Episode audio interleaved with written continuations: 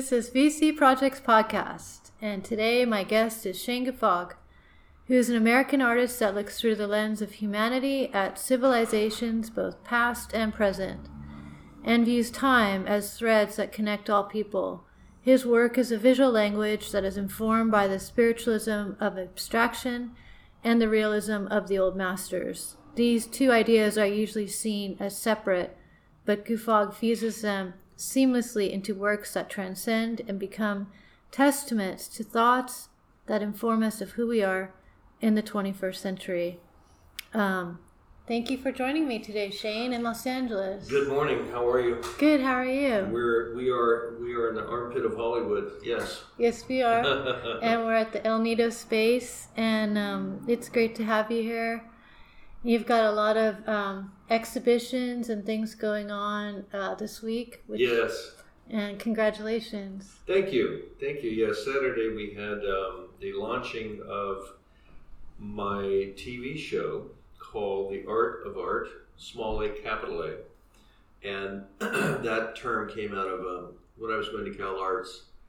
Um, some of the faculty members there, they would say that art with capital A doesn't exist anymore because everything is, that's been done has everything that could be done has been done. There's nothing new under the sun. And so therefore art has a small a. And I said, no, I disagree with you because every day we do things that change our landscape and in return that changes us. Mm-hmm. And it changes the way we think, the way we behave, the technology that we're creating changes everything about our lives. So to say there's nothing new under the sun, I thought was a cop out.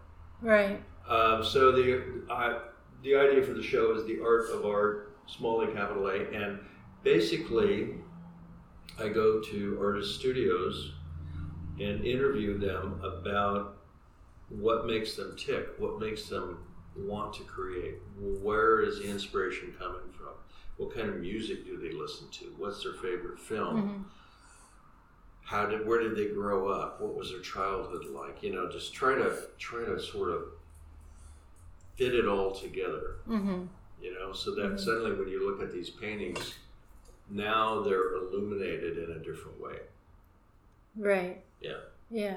So we had a we had a launch party saturday night. We had to keep it minimal due to the uh, covid variant but it's okay.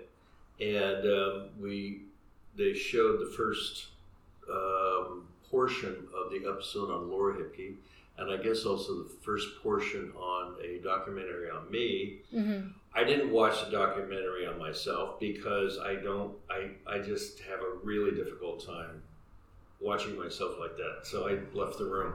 But um, the one on Laura was great, and everybody seemed to really enjoy it and like it. And it it showed her in a way that I think very few people have seen, mm-hmm. and it made her made everyone look at her work much much differently. Yeah. yeah. Yeah.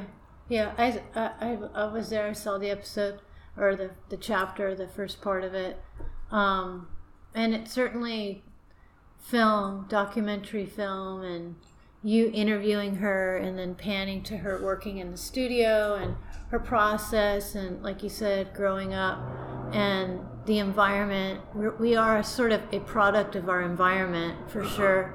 I mean, we can re reinvent our environment. I certainly did, but um, but she she took something that was familiar in in her adult life, um, and and sort of made it her own.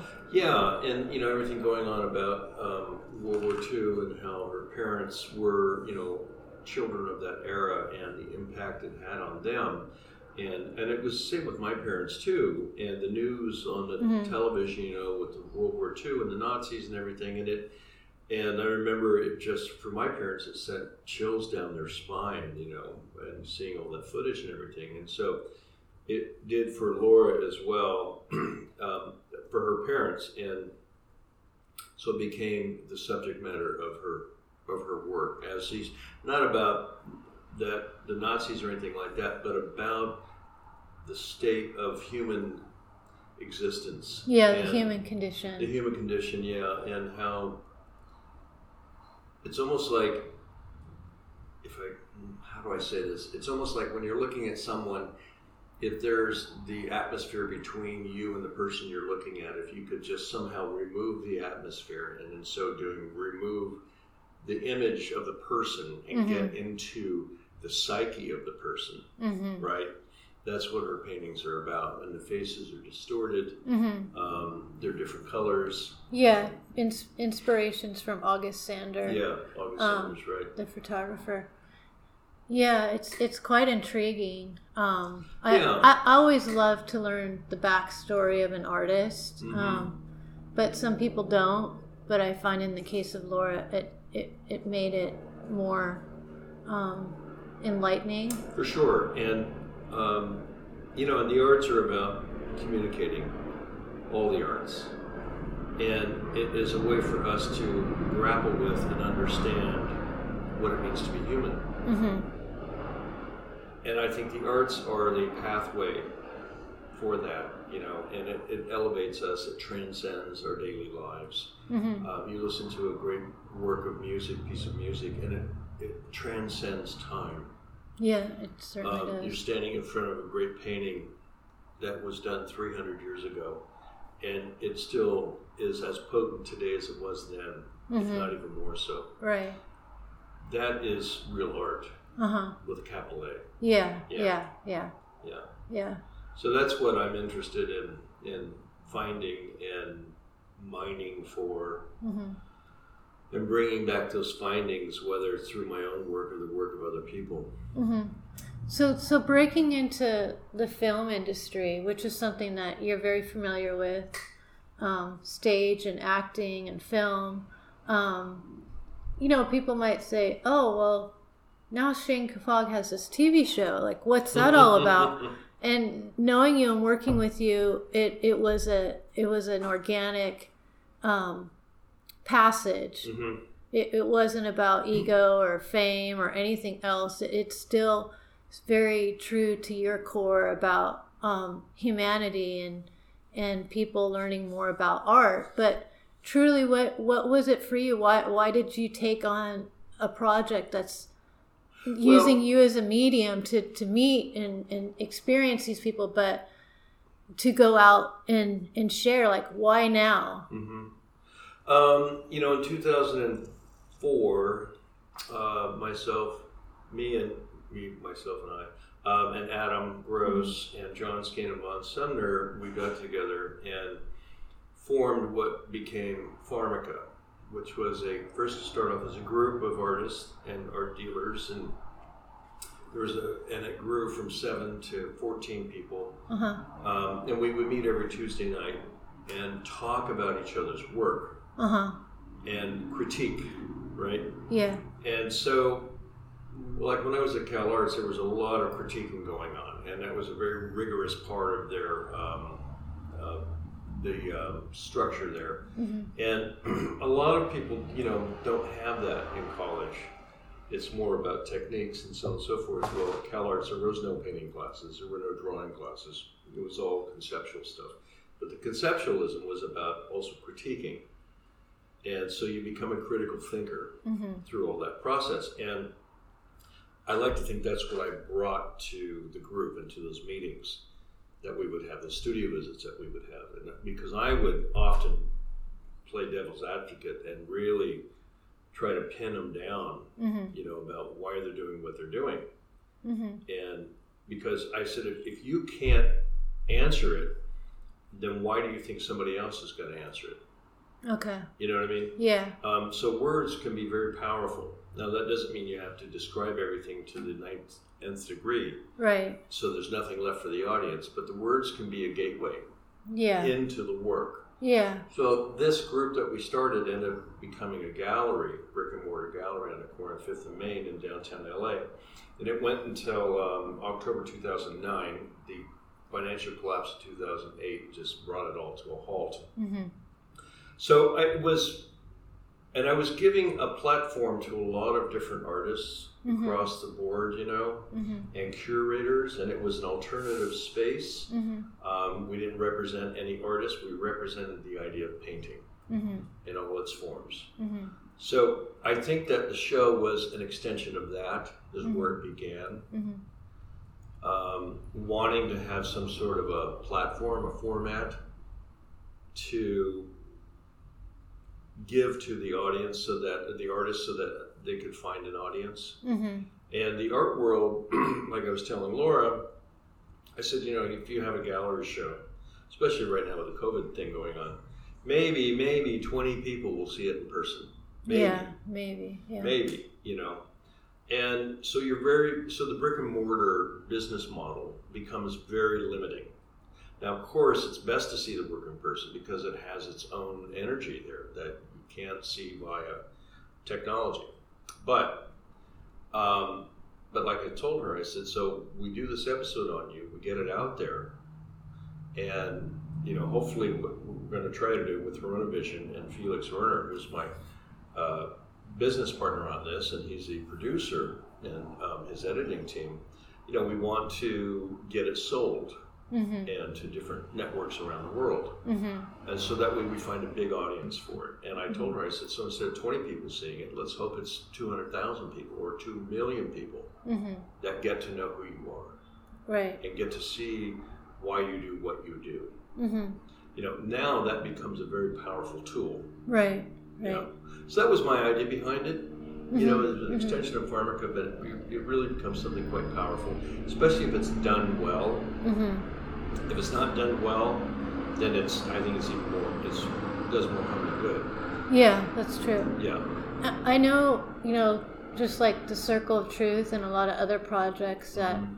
you've worked on, this didn't happen during COVID. This didn't happen in the last year. This is a project that you've been um, gathering footage and audio um, for the past Three years. I three think. years Yeah. yeah, and um and of course like you said we're still in this pandemic and it's an ideal time to release to start releasing now that you're getting more comfortable with the editing and, and whatnot Yeah. with the finished and, you know, it took a while um, because we had all this tons of footage on hard drives, and so it took a while for them to just sort through it all. yeah and make notes about everything and get a timeline of what was shot in what order. right And then, but does that the story that we want to tell, or Uh-huh.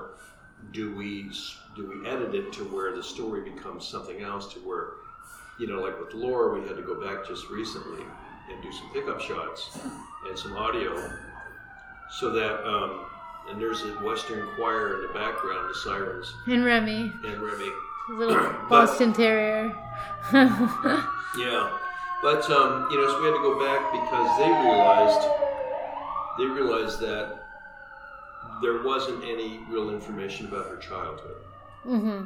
and so they went back and got some, got her to pull out some snapshots, and they filmed that or took snapshots of those, and had her talk about her childhood. Mm-hmm.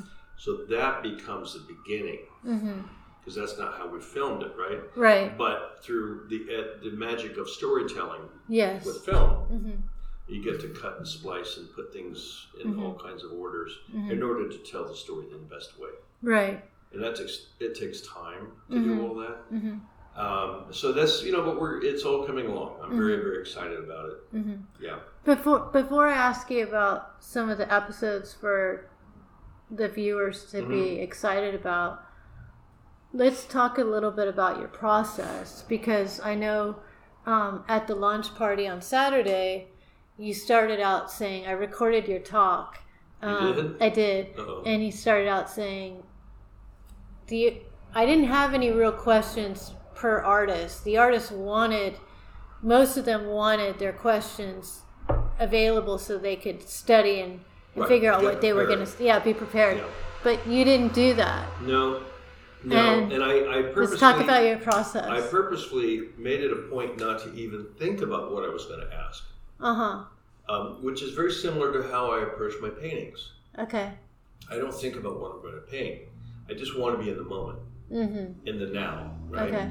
And allow whatever needs to happen to happen. Mm-hmm. So that was the same approach I took towards these interviews. And like Mike Rosenfeld, you know, he said, "Well, I need a list of questions." I said, "I don't have any." He said, "What? You have to have a list of questions." I said, "I don't have any." He said, "Well, can you make some up?" And I said, "No, that's not how I operate." he said, "Well, now I'm nervous." And I said, "Don't be nervous. You just have to be in the moment. Mm-hmm. That's all." Yeah. And he said, well, "What kind of question do you think you're going to ask?" I said, "I have no idea.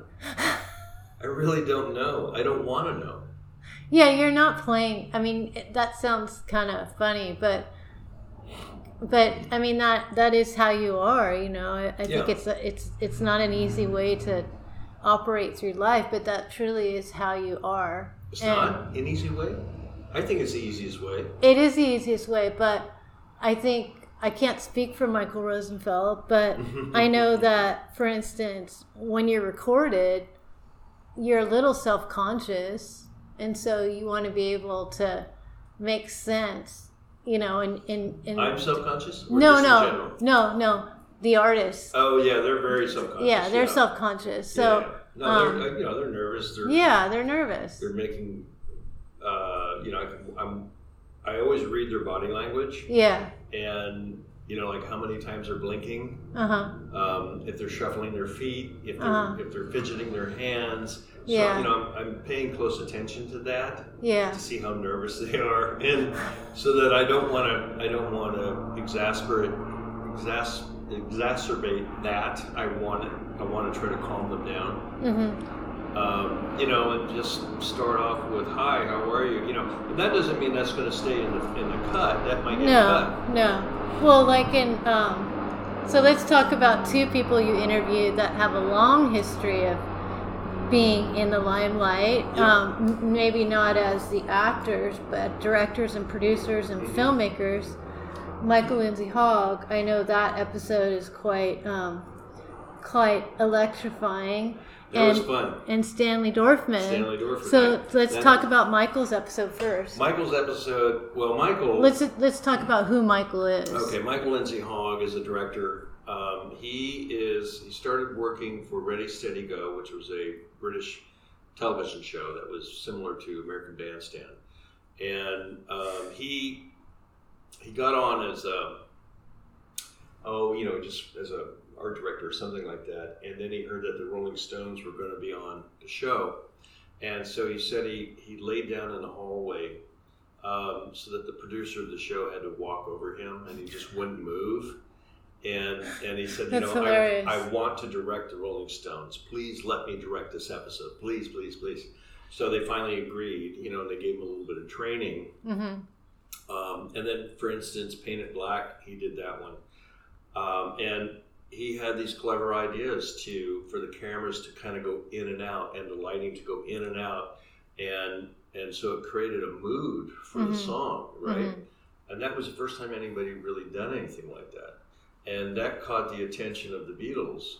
So the Beatles called him up and, and asked them to for a meeting.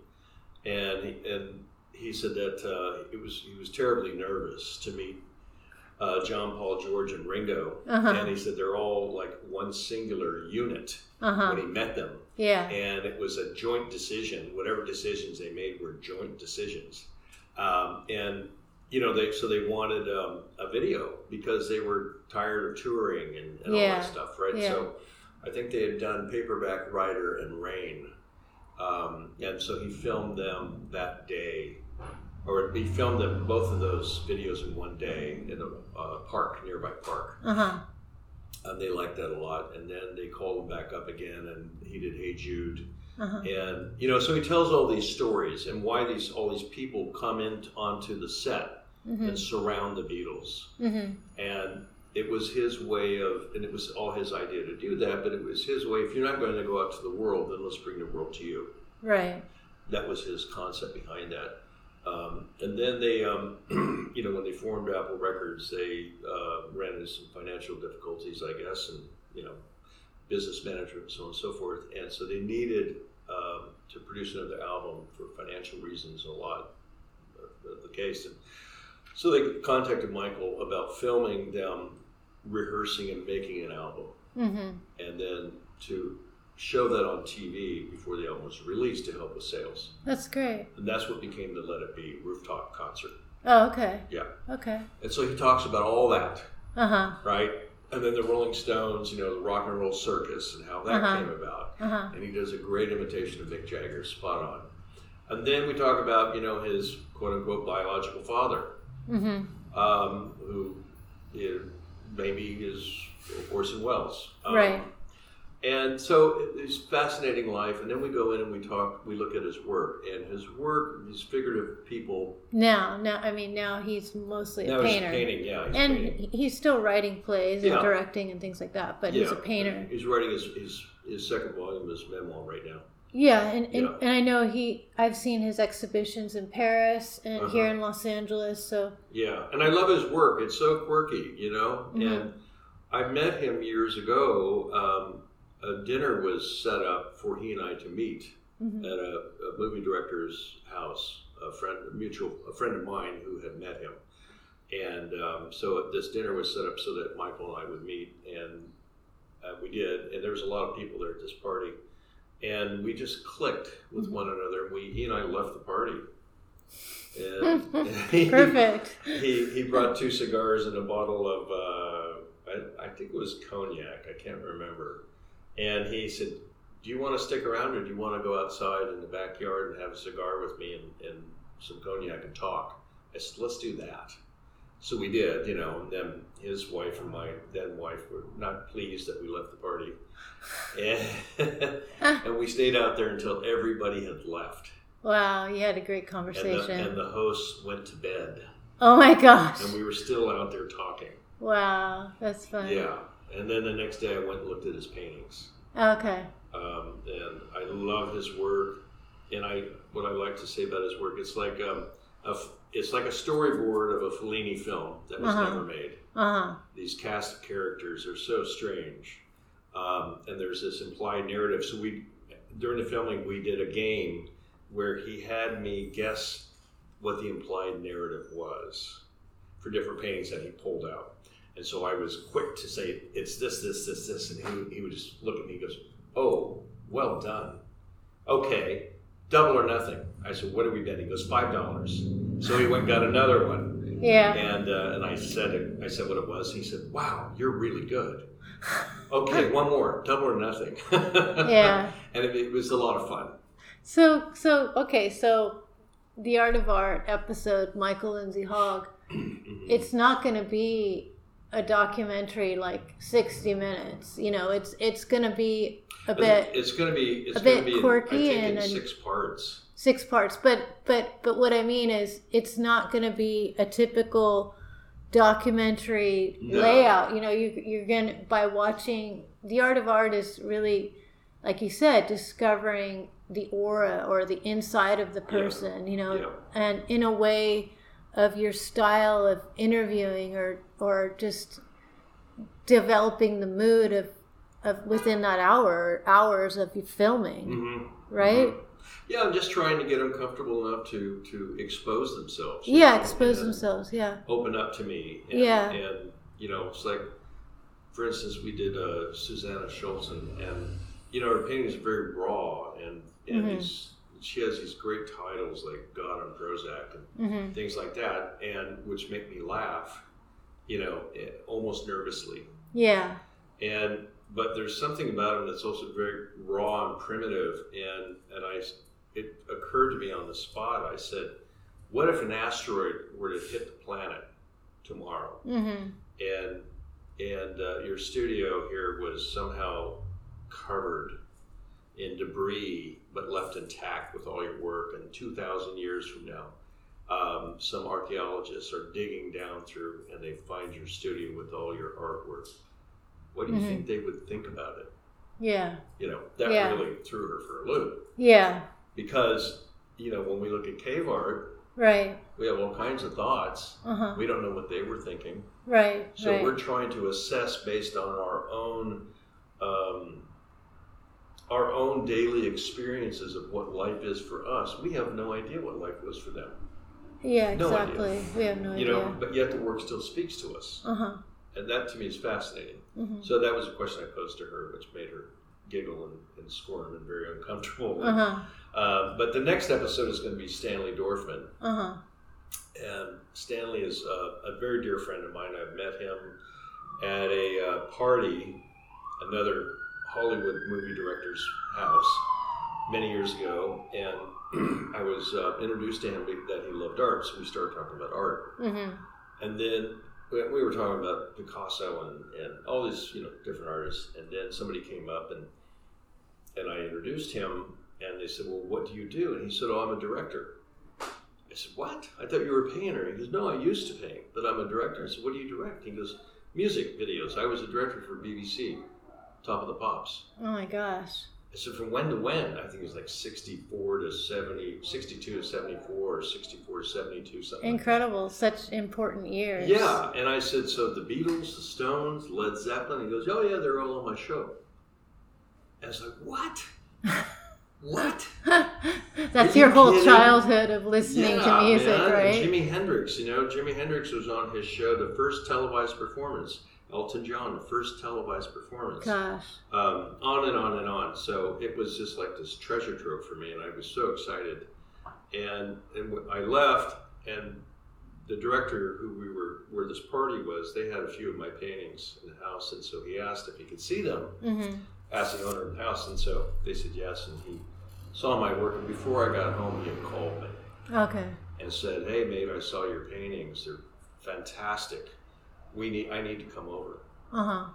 We. I need to see these in person. I need to see your studio." Oh, okay. So he did, and we just became great, great friends. And he's, you know, 93 now. yeah. Um, and we talk every week at least. Uh huh. Um, and he's just a delight, you know. And the stories that he has and his life's experience. And Mm-hmm. we worked a lot with David Bowie Mm-hmm. uh, back in Mhm. the day. And anyway, it's just fascinating. And, and jazz. I worked with some jazz greats and Frank Sinatra and Mhm. Ravi Shankar. And oh my they're all on the show. Yeah. Yeah. And So, so what do you think about in, you know, within the art of art and just your own conclusions about people like that who've had these vast careers and are still painting and I mean you got him back to painting. hmm You, he stopped and he after befriending you you got I He- got him to paint again. yeah, yes. he's painting. Um, what do you think about? I mean, to me, the creative mind, the creative flow doesn't end. You can transfer into different mediums, but Mhm. you know, you're, I, you're I always think thinking. it's I think it's like a basketball basically. So that if you look at a basketball and, and you think that well this is creativity here, hmm right?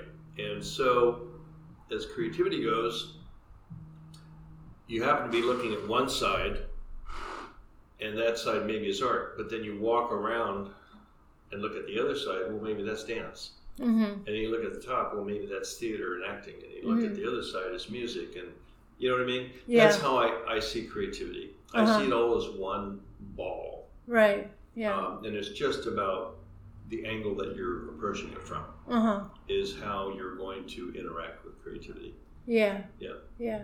So for somebody like Stanley, who is a director um, and also paints, what I realized through interviewing him, and I had it hadn't occurred to me until I was interviewing him, was that his his paintings are highly, highly influenced by the music that he hmm listens to, hmm especially jazz, Uh huh. And you can see it once you once you understand that, then the brushstrokes make all the makes a whole different world. You know, comes alive. I see. Yeah, and I find that to be fascinating. You know, hence Yeah. the story behind the work uh, is, I think, very important to to be told and shared. hmm hmm And the creative impulse. Mm-hmm. And what, just in conclusion, what do you hope these viewers around the world? I mean, it, it's so great to understand that digital streaming, um, that people from around the world will be able to see this hmm this series. Um, what do you What do you hope? I know you've lectured in other countries before. hmm Um, what What do you hope these people might take away? That well, just the sim- you know yeah. the simple pl- simplicity of I woke up this morning and I'm so really I'm so great happy Uh-huh. grateful that I did this and I hope people dot dot dot Yeah, I mean, I remember one time a few years back, um, uh, this friend of mine asked if if they could bring over this young artist, uh, for me to speak with, Mhm. and that they would bring all the food and we could all have dinner. And I said, yeah, that's fine. And so they came over and this this, this girl, and she said, you know, if you could give an artist one piece of advice, what would it be? Mhm. And I said, don't wait for permission. Mhm. Okay. Great. Just don't wait. Yeah, if don't you wait. Make, if you want to make write a song, then write a song. If you want to make a painting, make a painting. Mhm. Don't wait for somebody to say, why don't you do this? Just do it. Don't wait for inspiration. Yeah, don't wait for inspiration. Inspiration comes through the process of, of the act of doing. That's where inspiration comes from. It doesn't hit you up from the sky, blue sky with a lightning bolt. It is about the process of showing up every day Mhm. and and delving into your creative process, right? Mhm. That's where creativity comes from. That's where inspiration comes from, in my opinion. So my hope for the show is that people around the world, it's again, it's like maybe they'll be inspired to express themselves creatively Mhm. because that I think is the greatest um, human endeavor. Mm. That and love. Loving somebody unconditionally and allowing yourself to create. We were created, thus we create, Mm. right? Yeah. And it, it brings everything into a full circle of life. Where did you? Where did you? Where did you come about those two things? Me? Yeah. Where did you? When, when did you realize this? That's that's like that's really simplistic, but so profound. Where did you? When did It- that you know, it's just, uh, I think probably when I was much younger and I was grappling with the idea of being an artist and, you know, growing up where I grew up, there was no artists around. I'd never met an artist before. And the idea of just expressing myself through paint or Mhm. music um, instead of working at a job making money yeah. um, I didn't. I. It, it was very hard for me to ra- rationalize spending my time doing that. But the need to express myself was greater than anything else. Mm-hmm. And then I realized that we've all been created, and thus it is in our DNA to need to also create. Mm-hmm. Um, and and that I was I had to learn how to honor that within myself. Mm-hmm.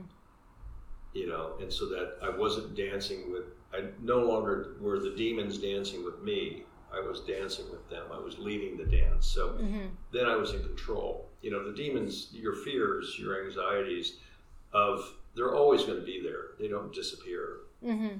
um, but you can tame them down. Yeah. You can keep them at bay. You know, you can you can you can say, okay, here's a chair to sit in. Demon number A, Number one, you can sit in this chair and just watch as I paint, but be please be quiet. Yeah. I don't want you to interrupt me. Now, if you don't have that ability to do that, then demon number one is constantly like tapping you on your shoulder and saying, "Hey, what are you doing? What are you doing? Why are you doing this? Why are you doing this? How come you don't get a real job?" You know, almost like like my parents would were saying to me yeah. when I was a kid. You know, Yeah. you can't make a living at this. What are you thinking? You gotta get a real job. I said, This is my job. No, it's not. Yes, it is. And so you, you learn to honor that. Mm-hmm. You learn to stop listening to the negative voices. Mm-hmm. And again, um, give yourself the permission Mm-hmm. of expression. Okay. So I hope that's what it does for people. Um, I'm sure it does. That's that's an amazing answer. I'm I'm, I'm really enlightened by that. okay, good. I, I honestly, I think that's just brilliant. Um, let's, in conclusion, um, final. You're gonna give us a little tune of creativity by the guitar, and um, thank you for joining me. My pleasure. It's Thank you for always indulging me. Wonderful conversation. And um, if you want to check out more of Shane's work, visit www.shane, S H A N E, Guffogg, G U F F O G G dot com. Also, Hieronyvision.com. Also, That's, Hieronyvision.com. that's where you can watch the Art of Art. It's A- actually, it's it's HV. It's it. Website is HV dot cool c o o l dot com. oh, good. Yeah, So HV anyway, is in That's where you can go watch the Art of Art and a lot of other things about the arts. yeah. uh, shows about the arts, um, and it's $1.99 a month. It's pretty cheap. It's cheaper than a cup of coffee. cheaper than a cup of That's coffee. what their motto is. Yep. So And it's Check it music, art, film, um, literature, and just a, a wonderful creative hub. yes, it is. And Felix and his team are. are um, it's a real delight to work with them. I gotta say. James, Felix, Yeah, Tyler, Tyler, and. Adam. Yeah. Thank you. Thank you all. Okay. Here we go. Ready? Yeah.